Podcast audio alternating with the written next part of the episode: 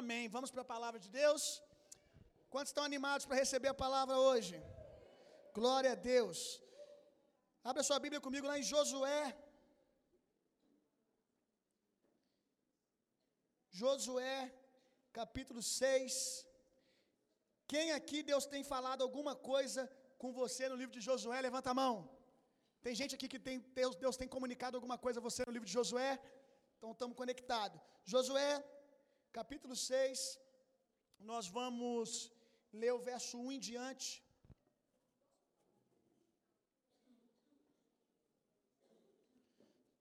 Quem encontrou, diga eu amo a palavra de Deus. Josué capítulo 6, verso 1 em diante. Os portões de Jericó estavam muito bem trancados, a fim de que os israelitas não pudessem invadir a cidade. Ninguém podia entrar nem sair da fortaleza. Então o Senhor falou a Josué: Vê, entrego nas tuas mãos Jericó, seu rei, seus homens de guerra. Engraçado, né? Verso 1 fala que o portão está fechado, que ninguém consegue entrar.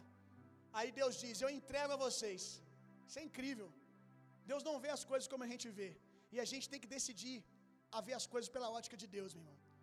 Porque na ótica humana, a cidade estava fechada, mas na ótica de Deus, a cidade já estava conquistada. Você tem que decidir qual ótica você vai andar.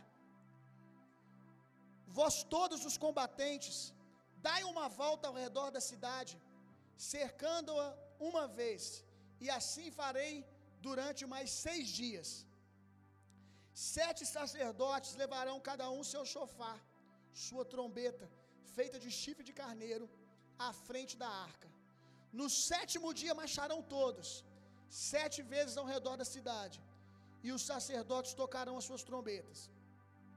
Então, quando as trombetas soarem, um longo toque, todo o povo bradará junto um grito de guerra, e as, as muralhas da cidade ruirão, e o povo atacará cada um do lugar onde estiver posicionado.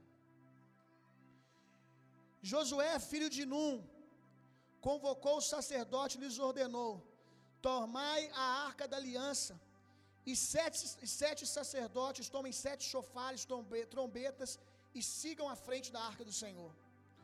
Em seguida ordenou o povo: Avançai, marchai ao redor da cidade. Os soldados armados irão à frente da arca do Senhor. Assim que Josué terminou de instruir o povo, os sete sacerdotes que levantavam, que sete sacerdotes que levavam suas trombetas perante o Senhor, partiram à frente, tocaram seus instrumentos e a arca da aliança do Senhor seguia atrás deles. Os guerreiros iam à frente dos sacerdotes que tocavam as trombetas e o restante dos soldados marchavam na retaguarda da arca. Durante todo este tempo soavam os chofares. Contudo, Josué havia instruído do seguinte modo: Não bradeis não griteis, não façam ouvir a voz de vocês, e não saia da vossa boca palavra alguma, ou seja, silêncio total, até que eu vos dê a ordem. Gritai, então vocês gritarão. Assim a arca do Senhor rodeou a cidade, contornando uma vez, e depois voltaram ao acampamento onde passaram a noite. Josué levantou-se muito cedo e os sacerdotes tomaram a arca do Senhor. Os sete, os sete sacerdotes, munidos de sete trombetas e marchando na frente da arca, trocavam, tocavam seus instrumentos durante a marcha. Os homens de guerra iam adiante deles, a retaguarda seguia a arca do Senhor. Enquanto marchavam, eles tocavam os chofares, os chofares continuamente. No segundo dia, igualmente, rodearam a cidade mais uma vez e a retornaram ao acampamento. E durante seis dias repetiram aquela ação. Pula para o verso 16. Na sétima vez, quando os sacerdotes suaram seus chofares, Josué ordenou: Bradai, gritai, o Senhor vos entregou a cidade. A cidade, com tudo que nela existe, será consagrada ao Senhor. Pula agora para o verso 20. O povo gritou com toda a força e tocaram os chofares. Quando o povo ouviu o soar da trombeta, soltou um forte grito de guerra e a muralha caiu por terra. imediatamente cada um atacou do lugar onde estava e tomaram a cidade completamente. Olha que coisa linda esse final aqui, que foi mencionado no meio também do texto. Que por mais que eles estivessem caminhando todos na mesma direção, um exército em unidade, cada um atacou do lugar que estava. Isso é incrível. Isso fala de cada um atacou de acordo com a posição dele no corpo, com as ferramentas que ele tinha. Então, unidade não é todo mundo fazer a mesma coisa e atacar na mesma direção, é todo mundo atacar na mesma visão, no mesmo propósito. Quantos entenderam? Cada um atacou da onde estava, eles não foram tudo junto no mesmo lugar, não. E o propósito de Deus é que cada um de nós ataque com aquilo que nós recebemos do Senhor, na nossa vocação, no nosso propósito, mas visando um fim comum, visando o avanço do reino de Deus. Jericó, na Bíblia, Jericó fala de resistência, desafio. Jericó fala de um limite. Jericó fala de uma resistência espiritual contra o povo de Deus. E é interessante que tudo isso aqui que a gente leu está acontecendo logo depois da Páscoa. Quem estava aqui na, na mensagem que eu preguei sobre a Páscoa? Se você não ouviu, vai lá no Spotify, podcast da Apple, procure essa mensagem e ouça. Que nós ensinamos que Páscoa, Páscoa significa romper limites. Porque a palavra Páscoa significa passar. E a palavra Egito significa limite. Então Páscoa é passar limites. E a gente ensinou aqui que Páscoa não é uma data para nós. Páscoa não é um dia específico do ano. Páscoa não é um lugar no tempo. Páscoa é uma pessoa. Amém? Páscoa é Jesus. Então significa que eu entrei em Páscoa e nunca mais saí. Então quer dizer que eu estou num lugar de, de romper o impossível, de romper os limites, todos os dias. O judeu, isso acontecia como um evento na vida deles. Para nós é uma realidade diária. Porque nós vivemos Páscoa, nós vivemos em Páscoa, nós vivemos em Cristo todos os dias da nossa vida. Então, impossível para nós, eu disse, eu disse aqui, acho que foi semana passada, que o impossível é o playground de Deus. Deus brinca com o impossível. E os filhos de Deus deveriam ser a mesma coisa. O impossível deveria ser para nós apenas uma oportunidade para manifestar o sobrenatural para andarmos na nossa realidade de filhos, apoderados pelo Espírito Santo. O impossível é apenas para nós um lugar de promoção, de subir de nível. Cada nível que Davi venceu, cada, cada desafio, cada limite que Davi rompeu, foi um, um leste nível que ele viveu, um nível novo que ele entrou. Matou o urso, viveu uma, uma outra realidade. Matou o leão, uma outra realidade. Aí apareceu um gigante. E o que todo mundo via um inimigo, para Davi era uma catapulta para ele subir de nível. Nós fomos chamados para romper limites. Abra sua Bíblia comigo lá em Jó, capítulo 38, verso 8. Jó, capítulo 38, verso, verso 8. Jó faz uma pergunta. Jó faz uma pergunta. Ou quem encerrou e pôs limite nos mares? Olha a pergunta de Jó. Quem colocou limite nos mares? O que, que Jó está dizendo? Quem é que determinou até onde o mar pode ir? Você vai para a praia, você fica com essas viagens de doido? Igual Jó? Eu fico. Você chega na praia, você fica que doideira, né? Por que, que, por que, que só fica aqui? Que loucura! A Bíblia responde: Deus determinou esses limites. Deus na criação disse para o mar, você não pode passar daqui. Esse é o seu limite. E eu quero te fazer uma pergunta. Deus colocou limite nos mares. Quem está colocando os seus limites? Quem está determinando o que você pode ou o que você não pode fazer? Só Deus pode determinar os seus limites, meu irmão. E aquele que podia determinar os seus limites, ele disse que o impossível é natural para você. Aquele que poderia dizer para você: você só vai até aqui, só até aqui que você pode viver. ele te convida a viver acima da média, no extraordinário. Ele convida você a viver o impossível. Nada é impossível para aquele que crê. Esse é o convite, não há limites. Então, meu irmão, só Deus pode colocar limites. Se Deus não colocou limite, não aceite limites que o mundo tem colocado sobre você. Qual que é a sua Jericó? Qual é o seu lugar de resistência do diabo? Uma faculdade, família, finanças. O que que está te afrontando? O que que está te fechando as portas diante de você e dizendo daqui você não passa? Foi muito bom enquanto durou. Foi muito bacana, mas desse nível aqui você não vai passar. É uma escolha nas muitas vozes, qual voz você vai ouvir?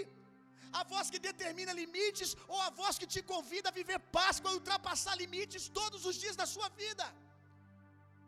Limites deveriam nos empolgar. Desafios deveriam nos, nos empolgar. Porque um lugar de limite, um lugar de impossibilidade, é um lugar de provocação do sobrenatural de Deus. Vou dizer de novo: o impossível lugar de provocação do sobrenatural de Deus. Na verdade, é possível que você não viva uma vida no sobrenatural, porque você rejeita todos os desafios que é colocado diante de você. É possível que a sua vida é monótona, a sua vida cristã é chata, porque você não passa os limites a qual o diabo e o mundo têm colocado sobre você. Porque você decide andar só num lugar confortável. Aí você não vai experimentar o sobrenatural, porque no natural você não precisa da ajuda de Deus para nada. Mas no impossível é um convite. O impossível é um convite. O impossível é uma provocação do sobrenatural de Deus. Decida andar nesse lugar. Amém. Essa semana nós vamos derrubar as muralhas de Jericó, meu irmão. Essa semana nós em unidade, nós em unidade vamos nos juntar essa semana para derrubar algumas resistências que o diabo tem colocados diante de nós como igreja e como indivíduo. Porque nós vamos orar pela sua causa também. Nós vamos nos posicionar com relação às, às resistências que o diabo tem colocado diante de você. Eu estou convocando desde semana passada toda a igreja, toda a igreja, para uma semana de consagração. Uma semana. Nós vamos passar cada dia da semana afrontando o inimigo, afrontando as resistências que o diabo tem colocado diante de nós e dizendo: vai cair, nós vamos avançar. Nós vamos fazer isso essa semana. Eu quero convocar você, meu irmão. Eu quero que você entenda que não é apenas um convite, é uma convocação. Eu quero ver todos vocês aqui essa semana. Nós vamos ter culto todos os dias: segunda, terça, quarta, quinta, sexta, sábado, domingo. E eu quero convidar você a jejuar. Eu quero convidar você a se abster de algum tipo de alimento, de algumas horas da alimentação do seu dia. E eu vou falar sobre jejum em algum lugar aqui do texto da, da, do sermão hoje. Por que, que nós vamos jejuar? Mas eu quero te convidar a já se preparar mentalmente para partir de hoje, depois de hoje, meia-noite, você vai orar hoje até meia-noite, vai decidir qual horário do dia você vai jejuar. E você vai vir encontrar com a gente aqui todo dia essa semana, às 19h30. Nós vamos orar uns pelos outros, nós vamos liberar a palavra e nós vamos avançar para tudo aquilo que Deus tem para nós como igreja. Amém? Há muita coisa para a gente aprender com a história de Josué. Agora o problema que vocês já ouviram essa pregação, não é um problema ter ouvido muitas vezes, mas o problema é a aplicação. Que a maioria de nós ouviu essa pregação e foi ensinado para nós que para vencer as muralhas, a gente faz ato profético. Para vencer as muralhas, a gente junta todo mundo e dá sete voltas da casa, dá sete voltas do bairro, dá sete voltas do quintal, dá sete voltas dentro da igreja. A gente não vai ficar aqui dando sete voltas aqui amanhã. Não adianta, meu irmão, você dar sete voltas geograficamente e cultivar limites na sua mente. Eu vou dizer de novo. Não adianta você dar sete voltas, fazer o ato profético, fazer a encenação, fazer toda a encenação e na sua mente você ainda cultivar limites. É aqui que tem que derrubar Jericó primeiro. É na sua mente que tem que cair Jericó para que depois ela caia diante dos seus olhos. Eu não tenho nada contra, né, pra gente às vezes ilustrar. Então vamos dar sete voltas aqui pra vocês entenderem como é que foi legal, como é que foi bonito. Mas não há poder nisso. Não há poder nisso enquanto você dá sete voltas, há cheio de, cheio de limite na sua mente. O que vai derrubar as muralhas, meu irmão, é você romper com a palavra de Deus.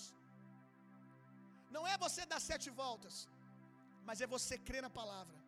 E é sobre esses princípios que eu quero ensinar aqui hoje.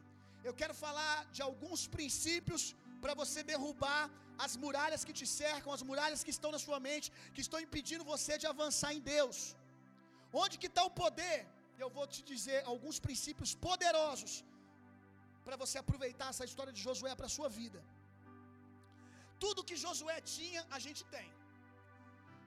Josué, ele tinha uma palavra de Deus, uma direção de Deus. Nós também temos. Aonde? A Bíblia diz que para cada promessa de Deus, nós já temos a opinião de Deus. Para cada promessa de Deus, nós temos o sim e o amém. Para cada promessa que está na Bíblia, nós já temos a opinião de Deus dizendo sim, eu quero. Então nós já temos uma palavra para avançar os nossos limites. Josué, ele tinha a arca da presença. Era uma caixa de madeira banhada a ouro, que ali ficava a glória de Deus. Lá na velha aliança era assim. Nós temos algo muito mais eficaz que isso, porque nós somos a própria habitação da glória de Deus. Eles tinham que carregar a arca diante deles, nós carregamos a glória de Deus dentro de nós. Então, tudo aquilo que Josué tinha, nós temos à nossa disposição. Pastor, então por que, que às vezes nada acontece comigo? Porque você não aplica esses, esses princípios aqui que eu vou ensinar para você.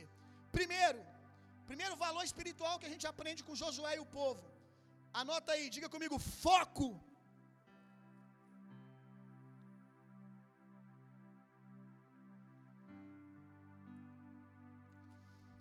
Por que, que eles ficaram andando sete dias? Para que eles imaginassem aquela muralha caindo antes deles liberarem a palavra. Ajustar o foco.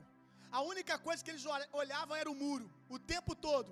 Andando em volta da muralha, a única coisa que eles viam era o muro. E o que falta muitas vezes para nós recebermos daquilo que Deus já liberou para nós é foco. A Bíblia diz: vocês não recebem porque pedem pedem mal. Porque a gente pede uma coisa no outro dia, no outro dia a gente já está tendo palavra de incredulidade com aquilo que a gente pediu ontem. Falta foco. Determine os seus objetivos, meu irmão. Determine os limites que você quer alcançar nesse mês, as áreas que você quer romper na sua vida. Eu vou te ensinar uma coisa: coloque a muralha diante dos seus olhos. Coloque a muralha diante dos seus olhos. Tira uma foto das muralhas, muralhas de Jericó e coloque no seu, no seu guarda-roupa. Eu não estou falando das muralhas de Jericó, a de Josué. Eu estou falando da sua muralha. Qual é o desafio que você tem hoje? Tira uma foto. Eu já ensinei isso aqui. Coloca no teu celular. Coloca no seu guarda-roupa. Para você acordar todo dia de manhã e, de, e olhar, é isso aqui que eu vou vencer. Se a minha dificuldade é a universidade, você vai colocar lá, eu vou romper, eu vou passar, eu vou avançar. Eu vou olhar para esse objetivo. Eu vou liberar a palavra e quando eu olhar para Jericó, quando eu olhar para essa muralha, eu vou dizer: glória a Deus, Deus já me entregou. Todo dia de manhã você vai erguer as suas mãos e você vai glorificar a Deus. Tem que ter foco. Que que é, o que está no teu coração, meu irmão? Persegue isso. É muita inconstância. A Bíblia diz: homem de ânimo dobre. Você que uma, um dia está desejando uma coisa, outro dia está desejando outra. Não pense você que vai alcançar alguma coisa do Senhor.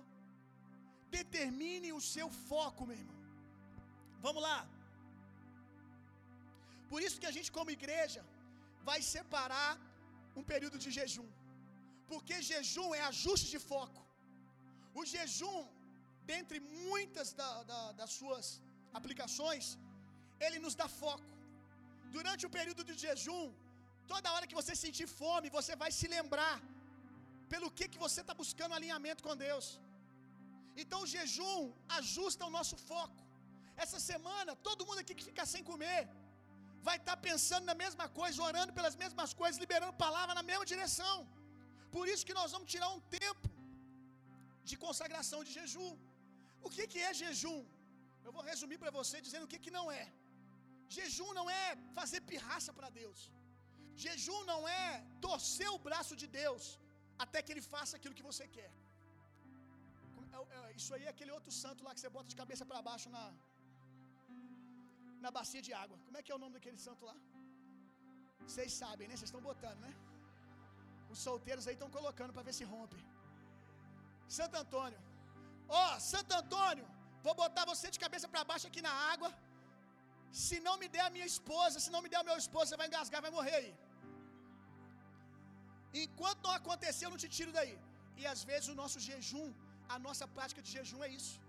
Ah, Deus, enquanto você não fizer, eu vou ficar sem comer. Enquanto você não fizer, enquanto sua opinião não mudar, jejum não é para mudar a opinião de Deus, jejum é para você conhecer a opinião de Deus e mudar a sua. Jejum não é para mudar Deus, jejum é para mudar você. Porque da parte de Deus você já tem um sim para todas as promessas. Então o problema não é Deus, o problema é você que precisa se alinhar.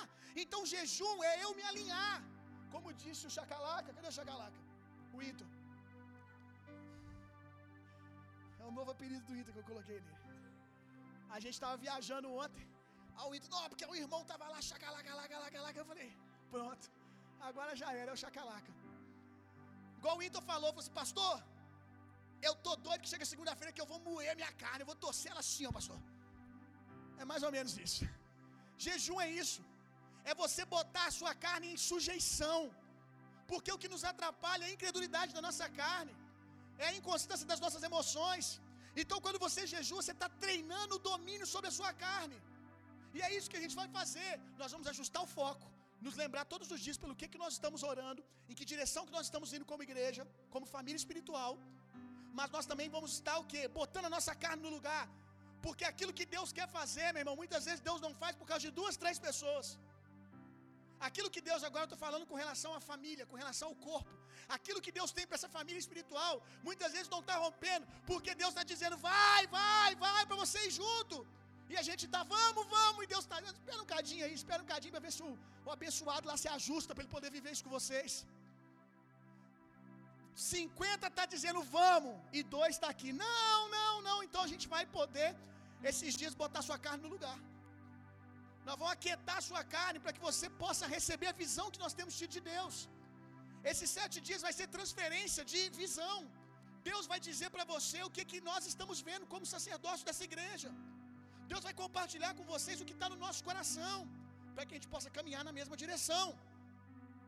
Glória a Deus. Deu para entender um pouco sobre o jejum? Isso aqui é algo para você aplicar também, periodicamente na sua vida diária. Tenha períodos de jejum para ajustar o seu foco. Tenha períodos de jejum periodicamente para ajustar o seu foco. Segundo, ouça corretamente. Diga comigo, ouça corretamente. Por que, que Josué falou para todo mundo? Por que, que Josué falou para todo mundo andar em silêncio? Para que não houvesse o risco de alguém murmurar e contaminar todo o povo. E Josué experimentou isso, né? Na, na hora que ele foi com os espias, o que, que ele experimentou? Aqueles dez homens voltaram e inflamaram o povo, contaminaram o povo com o testemunho negativo deles. Aí agora Josué, debaixo da direção de Deus, sabiamente fala: todo mundo calado, todo mundo calado. Porque, gente, se tem uma coisa que nós gostamos de dar é opinião para tudo. Né? A gente tem sempre uma opinião para dar. A gente tem sempre alguma coisa para falar. Então Josué sabiamente falou: silêncio, todo mundo. Provavelmente aqui ele não levou algumas mulheres. E nem alguns meninos, né? Que tem uns meninos aqui nessa casa aqui que, meu Deus do céu, cara.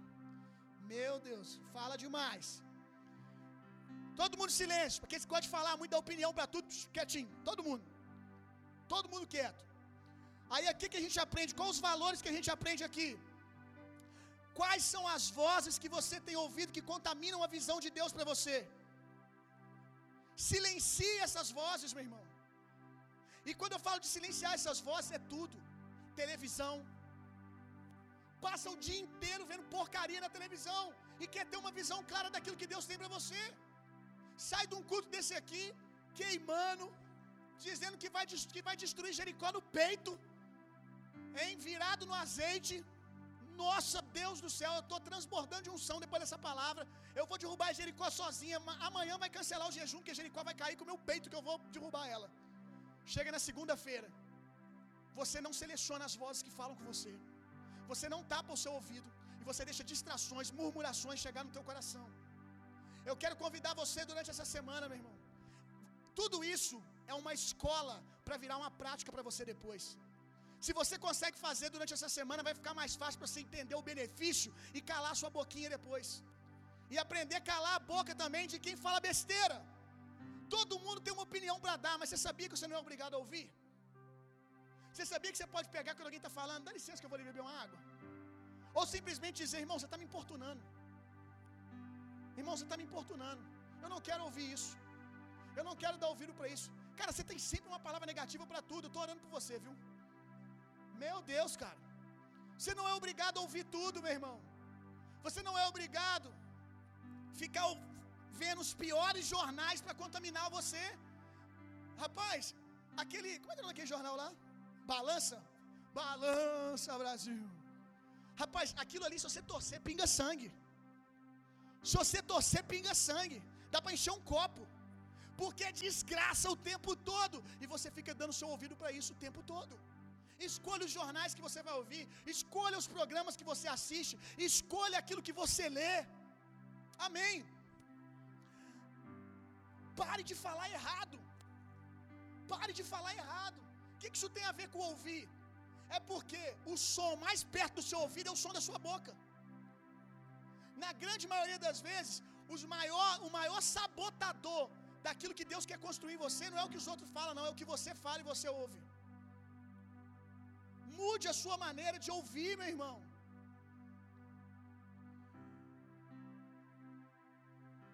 Nesses sete dias, eu quero fazer um desafio com você aqui. Não vai dar bem sete dias, né? Nesse período, nessa semana, eu quero fazer um desafio. Se você topar, a sua vida vai mudar. Você vai experimentar algo maravilhoso, não vai querer outra coisa. Você vai fazer um desafio de não falar negativo essa semana para nada. Pensa num jejum hard, é esse. Porque a gente gosta de dar opinião para tudo. Rapaz, tua língua vai ficar pulando na sua boca, mas não é língua estranha não. É fogo estranho. Querendo falar besteira. Querendo dizer isso, querendo dizer que ah, vai tá errado, é isso, é aquilo. Você vai ficar sete dias. Mas agora o negócio vai ficar hard. É sete dias para tudo. Nada negativo. Nada negativo. Durante essa semana, depois você volta, dá suas opiniões sobre as coisas que você tem. Eu sei que muitas opiniões suas são corretas, às vezes dentro do seu campo de visão, às vezes é correto, não é. Mas durante essa semana, você não vai falar negativo de nada. Nada mesmo. E eu sei que vai ser difícil porque a gente está numa semana de alvoroço no país. Você não vai falar nada negativamente nem do governo. Nada. Na, vai passar mal, eu sei que você vai ficar babando. Ai, meu Deus do céu. Ai, eu tenho, que, eu tenho que falar mal, eu tenho que falar. Eu tenho que dar minha opinião, eu tenho que dar minha opinião. Ai, miserável é o que ele fez. Você vai, você vai, você vai explodir por dentro. Porque não falar negativo para nada. O que, que você vai fazer com relação ao governo? O que a Bíblia ensina. Porque olha só, na nossa vontade de dar uma opinião, eu também dou. Você acha que no meu dia a dia eu não falo disso, não falo daquilo? Falo pra caramba. Na nosso afano de dar uma opinião para tudo, a gente esquece de fazer aquilo que a gente deveria fazer. A Bíblia diz que a gente deve orar pelas nossas autoridades, abençoando, orando para que eles recebam sabedoria, para que eles recebam entendimento. Agora já não estou falando mais se você concorda ou não com o vereador, com o prefeito, com, com o presidente. Eu estou te falando sobre o que a palavra de Deus diz. Ela nos comissiona como sacerdote abençoá-los. E esses sete dias você vai fazer isso, você vai falar só de coisa boa. Você não está de acordo com a educação, com a questão da educação, você vai falar isso. Mas vai falar assim: Deus, em nome de Jesus, eu abençoo a mente do Bolsonaro, que ele possa ter um entendimento sobre como a educação é importante no nosso país. Você vai abençoar ele. Quando alguém começar a falar mal dele, do seu vizinho, do professor que está te dando aula, ai, você viu, eu gostei da aula do professor, aí você vai sair andando. Mesmo que você não tenha gostado também. Mesmo que a aula tenha sido realmente ruim, você abaixa a cabeça andando. Hoje não. Igual, dependente químico, hoje não. Hoje não.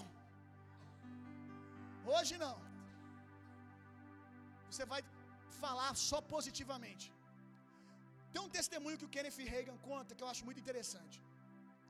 O Kenneth Reagan, ele diz que ele estava numa reunião de pastores. E os pastores estavam tudo na mesa. E de repente os pastores começaram a falar de um outro pastor que não estava na mesa, falando coisas desse pastor.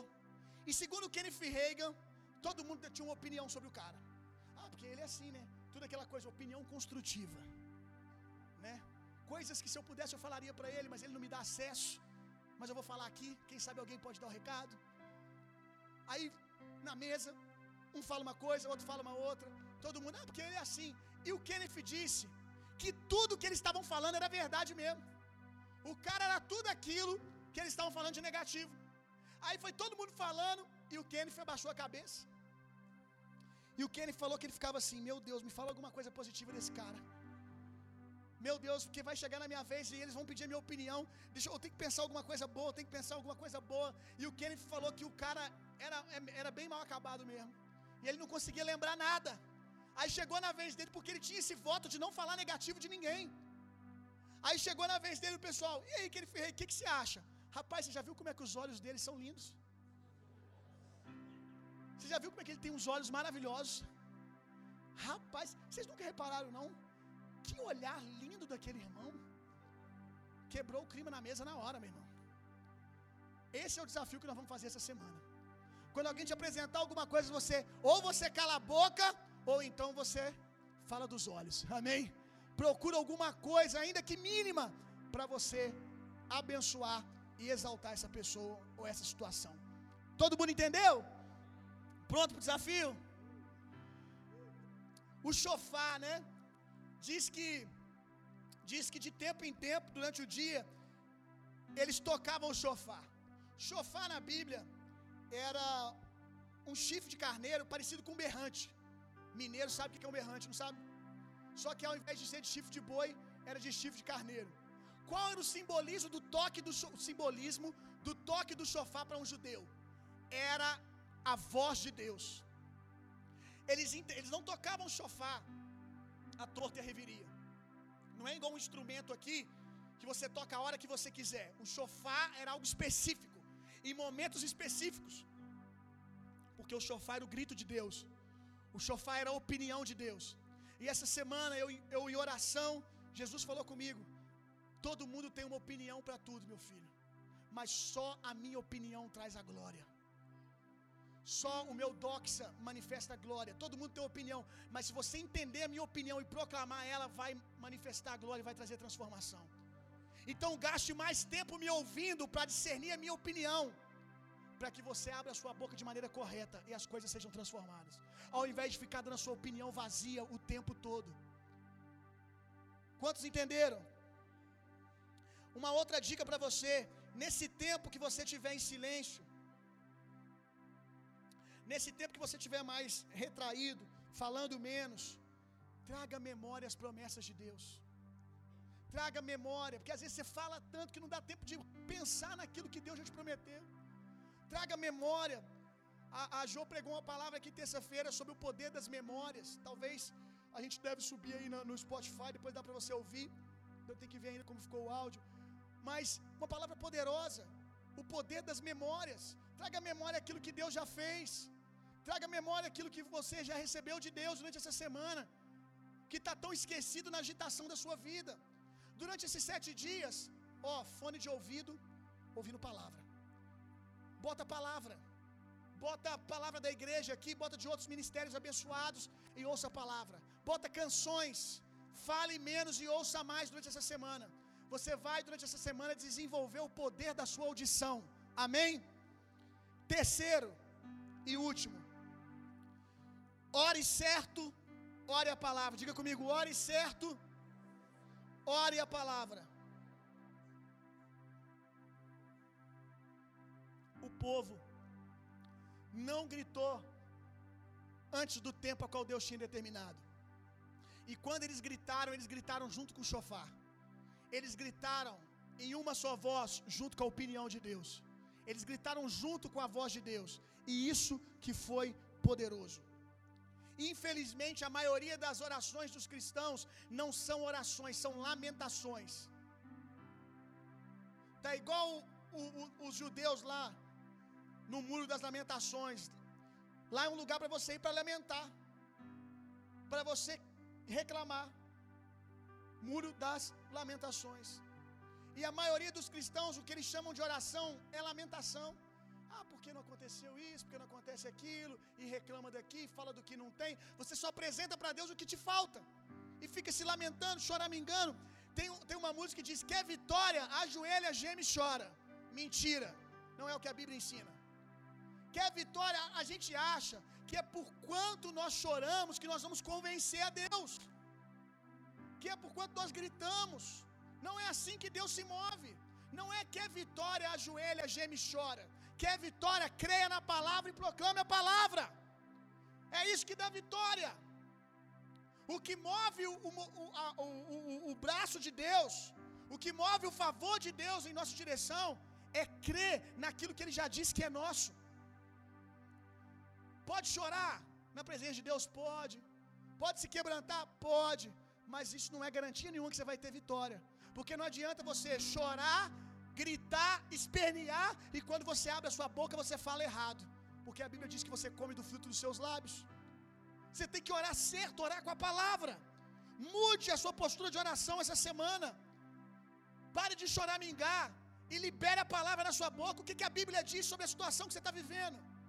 Vá desse silêncio, vai procurar a palavra, vai procurar a opinião de Deus, o que, que Deus diz sobre finanças, o que, que Deus diz sobre casamento, vai ouvir mensagens sobre isso, para que quando você abra a sua boca, você abra segundo a opinião de Deus. Eles tinham nas mãos espadas, mas eles rodearam as, com as espadas com as espadas nas mãos. Eles não tentaram derrubar a muralha na espadada. A Bíblia está nos ensinando algo poderoso. Por mais que eles tivessem a força do braço deles, Deus estava dizendo para eles: vocês não vão derrubar essa muralha com a força do seu braço. Vocês não vão derrubar essa muralha com suas espadas. O poder que vai derrubar essas muralhas são, a minha, são as minhas palavras. São é o, que eu, é o que eu digo. É a palavra que sai da minha boca. Não é a força do seu braço, não é pelo muito fazer que você vai alcançar. É pelo crer. O quanto você crê na direção que Deus está te dando. Gênesis capítulo 1, verso 1 e 3. Deixa eu te ensinar algo sobre a palavra poderoso.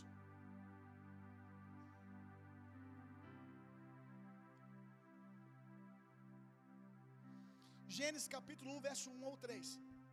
É a criação do universo. Há uma lei do estudo da, da palavra, da hermenêutica, que eu já ensinei aqui, que é a lei da primeira menção. Se você quiser saber para que que qual é o sentido real o sentido de algo, você precisa ver como ele foi citado a primeira vez, você vai ter uma luz do seu entendimento sobre para que, que serve isso.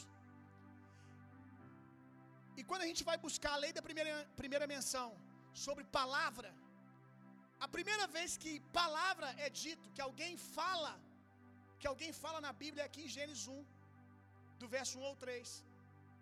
E sabe o que é interessante? Em Gênesis capítulo 1, do verso 1 ao 3, Deus está falando, mas Deus não está falando com ninguém. Isso é muito poderoso, porque nós aprendemos que palavras são para conversar. Esse não é o sentido original de palavra. Palavra é para construir, palavra não é para conversar. A função secundária de palavra é conversar, bater papo, se comunicar. Mas a, a função primária da palavra é construir. Deus está falando e Deus não está falando com uma pessoa, Deus está falando com o universo. A gente precisa aprender a falar mais com as coisas, falar mais com as circunstâncias. E às vezes a gente, quando está numa crise, nós procuramos todo mundo para a gente falar o que está acontecendo, mas a gente não fala o problema. A Bíblia diz: toda autoridade lhes foi dada. Diga essa montanha, erga-te daqui, lança-te no mar. Uai, montanha? É, a palavra de Deus ela serve primariamente para isso, para depois para você conversar com gente. Primeiro ela serve para você falar com coisas para você criar circunstâncias, para você criar mundos, para você criar caminhos. É para isso que serve a palavra. Aí depois você usa ela para conversar com as pessoas. Mas o primeiro sentido de palavra é esse, é criar. E a gente aprendeu a usar a palavra só para conversar. A gente precisa voltar a aprender a falar com coisas. Parece coisa de doido isso, mas é coisa de crente. Aprenda a falar com circunstâncias. Diga a montanha, diga o problema que está diante de você, erga-te, lance-te no mar. Diga o caos que está diante de você, haja luz. Eu oro agora em nome de Jesus, que haja transformação na minha família, que haja transformação na minha saúde. Use a palavra para aquilo que ela foi criada, meu irmão. Eu ouvi uma frase essa semana, olha isso aqui. O povo de Deus, eu não sei quem é o autor, não tinha um autor. O povo de Deus pode ter o que disser, mas em, em vez disso, eles dizem o que tem. Vou dizer de novo. O povo de Deus pode ter o que disser, mas em vez disso, eles dizem o que tem. Ah, Deus, eu tenho isso, eu tenho aquilo. Você pode ter o que você quiser. Se você aprender, ao invés de lamentar, liberar aquilo que você crê. Deus, eu estou assim, eu estou assado. Você está contando alguma novidade para Deus? Deus já sabe disso. Agora o que, que Deus quer? Que, como um filho maduro, que crê na palavra, se levante a autoridade e fale o que Deus está falando sobre essa situação que você está vivendo. Porque a opinião de Deus já foi dada. A opinião de Deus já foi dada, está escrito. Vá saber a opinião de Deus e fale de acordo com ela. Diga ao problema, se levante em autoridade. Você pode ter o que você quiser, se você decidir parar de falar o tempo todo daquilo que você tem. Ah, porque eu tenho isso, eu tenho aquilo, está difícil isso, está difícil aquilo. E lamenta, e lamenta, e lamenta, e lamenta, ao invés de construir pela sua boca, de construir pela palavra que sai da sua boca. Abra sua Bíblia comigo em Mateus 18, verso 18.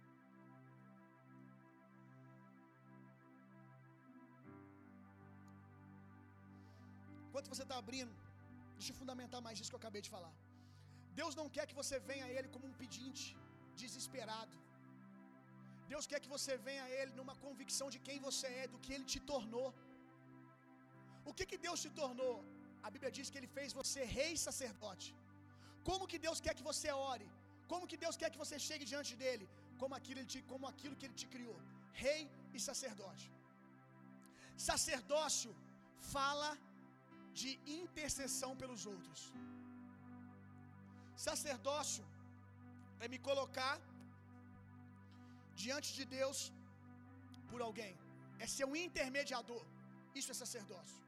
A Bíblia diz: Vem a mim, ela está nos ensinando, vem a mim como um sacerdote, intermediador. Quando for com relação a alguém, como que você vai orar?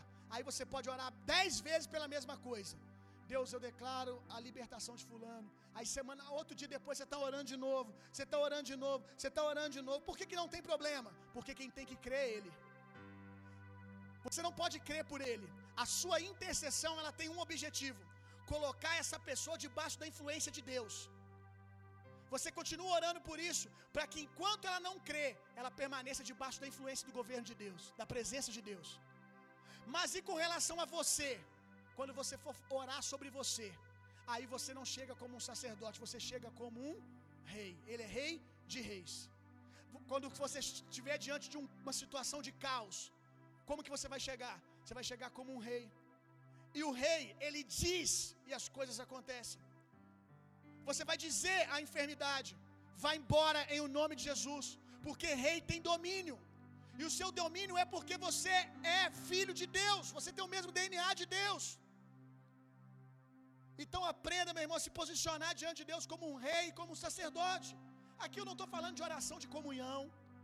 Aqui eu não estou falando de tempo seu de qualidade no secreto com Deus. Tempo de qualidade seu no secreto.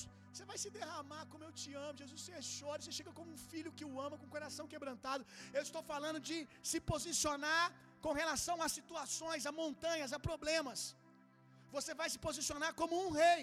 Quando for com relação a alguém, como um sacerdote. Quando for sobre a sua vida, como um rei. Que já tem um desígnio, que já tem uma palavra. Mateus 18, 18. Que, que diz aí? Tudo que.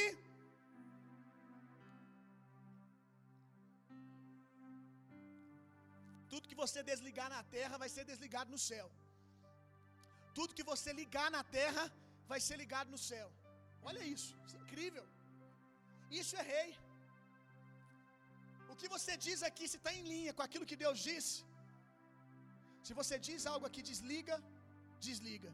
No mundo espiritual. Se você liga, liga. O judeu, quando ele ouviu Jesus falando isso, ele entendeu perfeitamente. Por quê?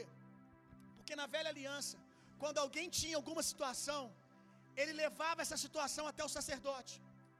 Aí o sacerdote ouvia aquela situação E o sacerdote ia ligar ou desligar. Jesus era judeu.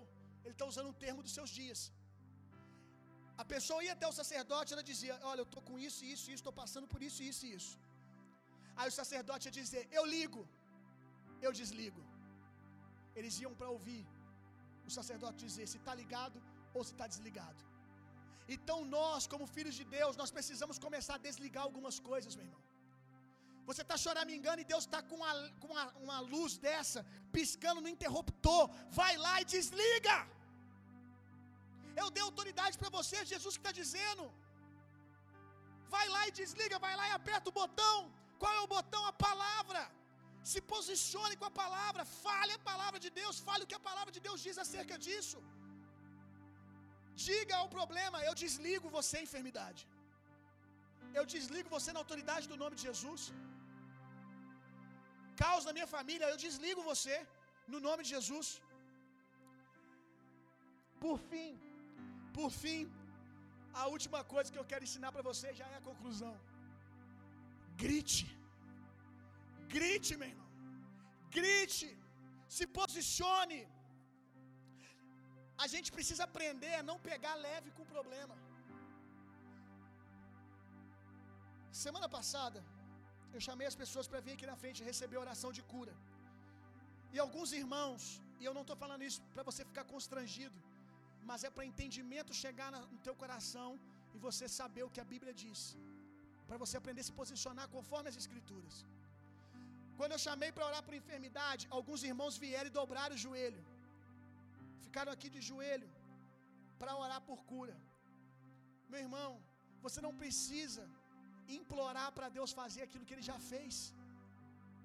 Com relação à enfermidade, você não vai dobrar o seu joelho, você não vai chegar e se derramar no chão. Deus, me cura. É uma oração tola. Por quê? Porque você está pedindo para Deus fazer aquilo que Ele já fez. Você está pedindo, Deus me cure, Deus está dizendo, mas eu já não fiz isso. O que, que você tem que fazer agora? Dizer o que Deus fez.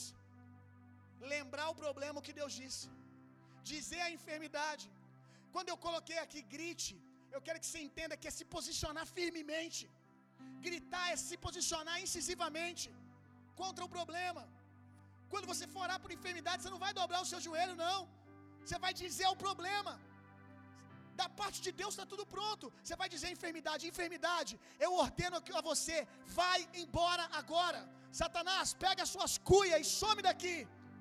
Porque o meu corpo é curado, o meu corpo é sarado. É assim que você fala com a enfermidade, é assim que você fala com a miséria. É assim que você fala com a afronta do diabo na sua família. Você fala ao problema, você não vai falar a Deus, porque da parte de Deus Ele já disse o que você tem que fazer. Eu estou sendo até repetitivo para ver se entra no teu coração, para ver se desce no teu coração.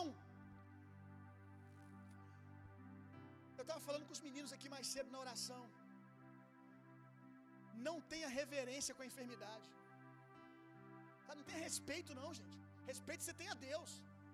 Não tenha respeito à enfermidade, não. É obra do diabo. Não tenha respeito com a desordem nas suas finanças. Não tenha respeito, meu irmão. Você tem que virar e dizer em nome de Jesus: você não tem parte com Deus. Se posicionar firmemente. Às vezes a gente chega diante de uma enfermidade cheia de reverência, sabe?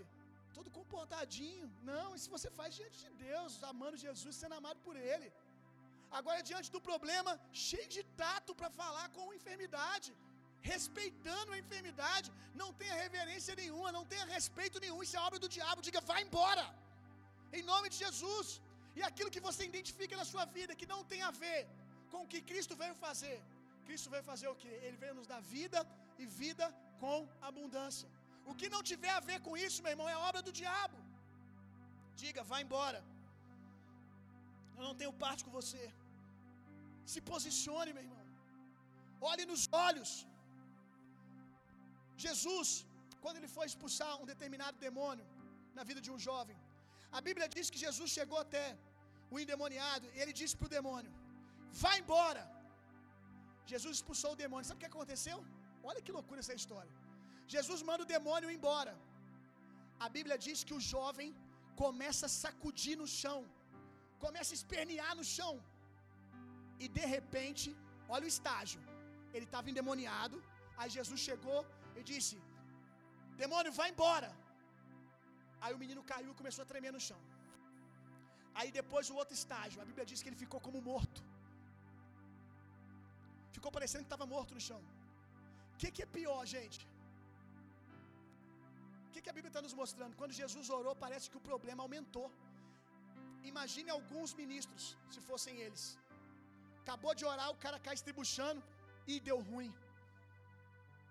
E deu ruim.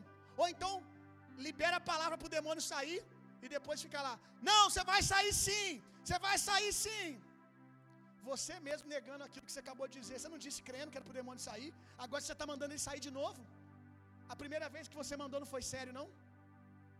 Que ele está interpretando exatamente isso. O que, que eu faço, pastor?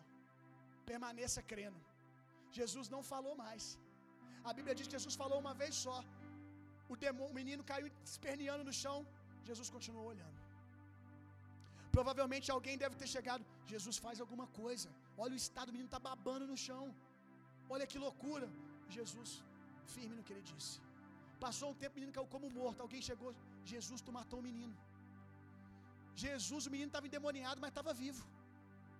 Agora ficou pior. Porque quando ele estava endemoniado e vivo, tinha alguma coisa para fazer. Agora a tua oração matou o menino. Porque a Bíblia diz que ele caiu como morto. Jesus permaneceu tranquilo. Por quê? Eu falo uma vez só. Eu falo uma vez só. As circunstâncias têm que submeter. É um princípio que a Bíblia está nos ensinando. Com relação à sua enfermidade, você tem que aprender a falar uma vez só. E depois disso, agradeça.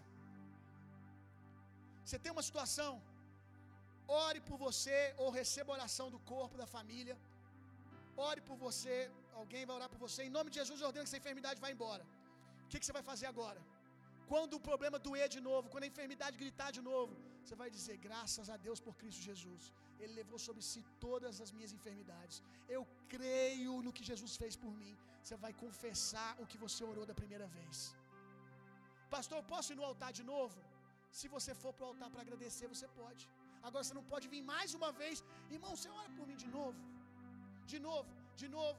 Se você ora sete vezes por uma coisa, da sexta para a sétima aconteceu. Quer dizer que não foi a sua insistência que aconteceu. Só quer dizer que das outras seis, das outras cinco, você não creu. Só isso que quer dizer. Que você creu na última. Não é a sua insistência em ficar repetindo as mesmas coisas. É em falar e crer. Fale e depois vai meditar na palavra. A Bíblia diz que fé vem pelo ouvir e ouvir a palavra de Deus. Oraram por você, você não experimentou cura física não, não, não nasceu testemunho ali na hora. Vá, vá ler textos de cura, eu faço isso. Vá ler textos de cura, eu leio os textos e fico lendo para mim, dizendo: Jesus foi até o William, tocou nele e ele foi curado. Eu fico confessando a palavra, imaginando ela acontecendo em mim, encarnando a palavra. Fé vem pelo ouvir, ouvir a palavra, meditando no que a palavra diz acerca desse assunto. Orou pelas suas finanças, agora comece a estudar sobre isso. E o que, você faz depois? Muito obrigado, Jesus. Muito obrigado. Eu sei que recurso está chegando. Eu sei que recurso está chegando. Uma outra coisa que você pode fazer, que eu vou ensinar um outro dia. Eu tenho meditado muito sobre o ministério dos anjos, gente. Eu vou pregar isso aqui um dia aqui para escandalizar um bocado de gente. Eu tenho meditado muito no ministério dos anjos. Bota os anjos para trabalhar, meu irmão. Diz para os anjos, e eu vou fundamentar quando eu vim aqui ensinar sobre isso. Diz para os anjos: anjos, vão buscar os recursos que o Senhor já me deu. Vamos buscar os recursos que o Senhor já me deu. Nós vamos fazer isso essa semana, vamos botar os anjos tudo para trabalhar. E eles querem é isso mesmo, porque a vida deles é servir os santos. Comece a se posicionar, meu irmão. Comece a se posicionar na palavra. Jesus ficou ali só crendo e ele viu o resultado. Muitas coisas. Tem um outro texto. Jesus chega na figueira. Eu já estou terminando.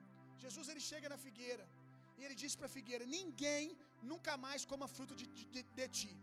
Ninguém nunca mais coma fruto de ti. Seque agora. Jesus virou as costas e foi embora. Aí os discípulos com certeza ficaram olhando para a figueira, né? Poxa, tudo que Jesus fala acontece. Jesus ora para a pessoa ser curada, ela é curada na hora. Jesus expulsa demônio, o demônio vai embora. Jesus ressuscita morto, o morto sai andando. O que, é árvore para ele, né? A árvore para ele não é nada. Mas sabe o que, que, sabe que, que aconteceu de interessante? que Jesus disse para a figueira secar e diante dos olhos dos discípulos ela não secou. Não secou. Imagina os discípulos, Jesus acabou de dizer, Jesus ficou olhando para a figueira? Não, Jesus falou e foi embora. Jesus falou e foi embora. Aí os discípulos devem ter ficado tudo assim, ó. Rapaz, Jesus está perdendo unção. Já, já foi do azeite, viu? Ele já foi ungido. Nem árvore está respeitando ele mais. Nem árvore. E Jesus foi embora. Agora eu estou imaginando. Os discípulos deviam dar 100 passos e fazer o quê? Olhar para trás. Sim ou não? Andava mais um cadinho. Com certeza um ficou cutucando no outro. Rapaz, vai secar não? Você viu que ele falou e não secou? E foram embora. A Bíblia diz que no outro dia, voltando pelo mesmo caminho, quando eles olharam para a figueira, ela estava sequinha. Aí os discípulos ficaram tudo eufóricos. Você viu a figueira? Você viu a figueira? Chegaram para o mestre. Mestre, Pedro chegou para o mestre e disse: Mestre, a figueira secou. Por que, que Pedro está falando isso? Aprende isso aqui. Por que, que Pedro está falando isso para ele? Pedro está assim, tadinho do mestre, ficou a noite toda sem dormir. Deixa eu contar para ele que a figueira secou, que ele pode dar uma aliviada. O mestre deve ter passado a noite em claro, porque eles passaram. Aí Pedro, por que, que foi exatamente isso que Pedro quis dizer? Por causa da reação de Jesus. Pedro chega e os discípulos, mestre, olha lá! Tipo, fica tranquilo, deu tudo certo, mais uma vez, secou. Aí Jesus diz: Pedro, tem fé em Deus. Por que, que Pedro toma mais uma tirada? Por causa do sentido daquilo que ele estava falando. Jesus diz para ele: Pedro, tenha fé em Deus. Por que, que ele está dizendo isso? Pedro, você está vendo agora só, você está vendo agora só porque está diante dos seus olhos. Você acredita agora só porque essa figueira está seca. Pedro, pelo amor de Deus, agora eu que estou conjecturando. Pedro, pelo amor de Deus, essa figueira secou ontem, Pedro. Não é porque os seus olhos naturais não viram que ela não tinha secado. Olha o valor espiritual aqui. Tudo que está no mundo natural tem raiz no mundo espiritual. Tudo. Tudo que é natural tem a sua raiz no mundo espiritual. Pergunta: a figueira secou quando Jesus disse ou a figueira secou durante a noite?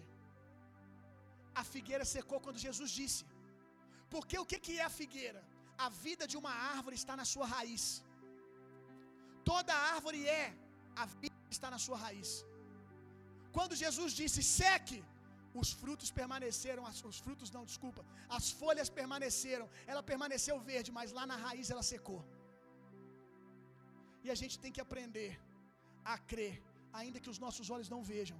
A gente sabe que se uma palavra saiu da nossa boca, se uma palavra saiu da boca de Deus, ela não volta antes que se cumpra o propósito para qual ela foi enviada. Mas eu, eu orei por cura, eu não estou vendo nada agora. Meu irmão, vai secar desde a raiz, permaneça crendo. Agora imagina, se Jesus libera a palavra e vai na onda dos discípulos. Se Jesus libera a palavra e porque não secou diante dos olhos dele, ele vai no caminho. Gente, vamos dar as mãos aqui mais uma vez e nós vamos orar pela figueira de novo que deu ruim. Sabe o que, que ia acontecer? Ele lançou uma palavra para secar. Agora ele lançou uma postura de incredulidade que vai dar vida para aquele problema de novo. Quantos entenderam o que eu disse? Permaneça ainda que vocês não estejam vendo. Jesus foi dormir tranquilo. Jesus foi dormir tranquilo ele voltou. E não foi novidade nenhuma que ele viu, porque no espírito dele ele já tinha visto a figueira seca. Aprenda a construir e a desconstruir pelo poder que sai da palavra da sua boca. Se coloque de pé no seu lugar.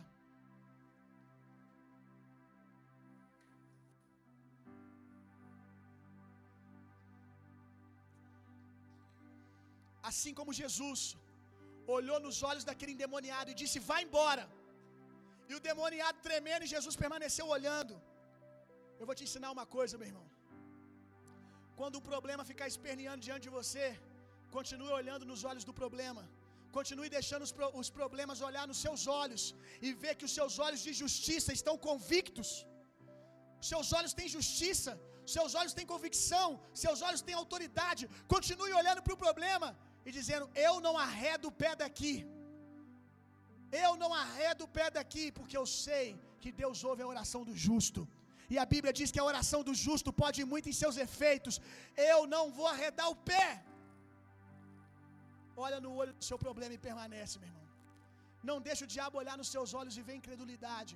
Não deixe o diabo olhar para a sua postura e ver que você está duvidando daquilo que você disse.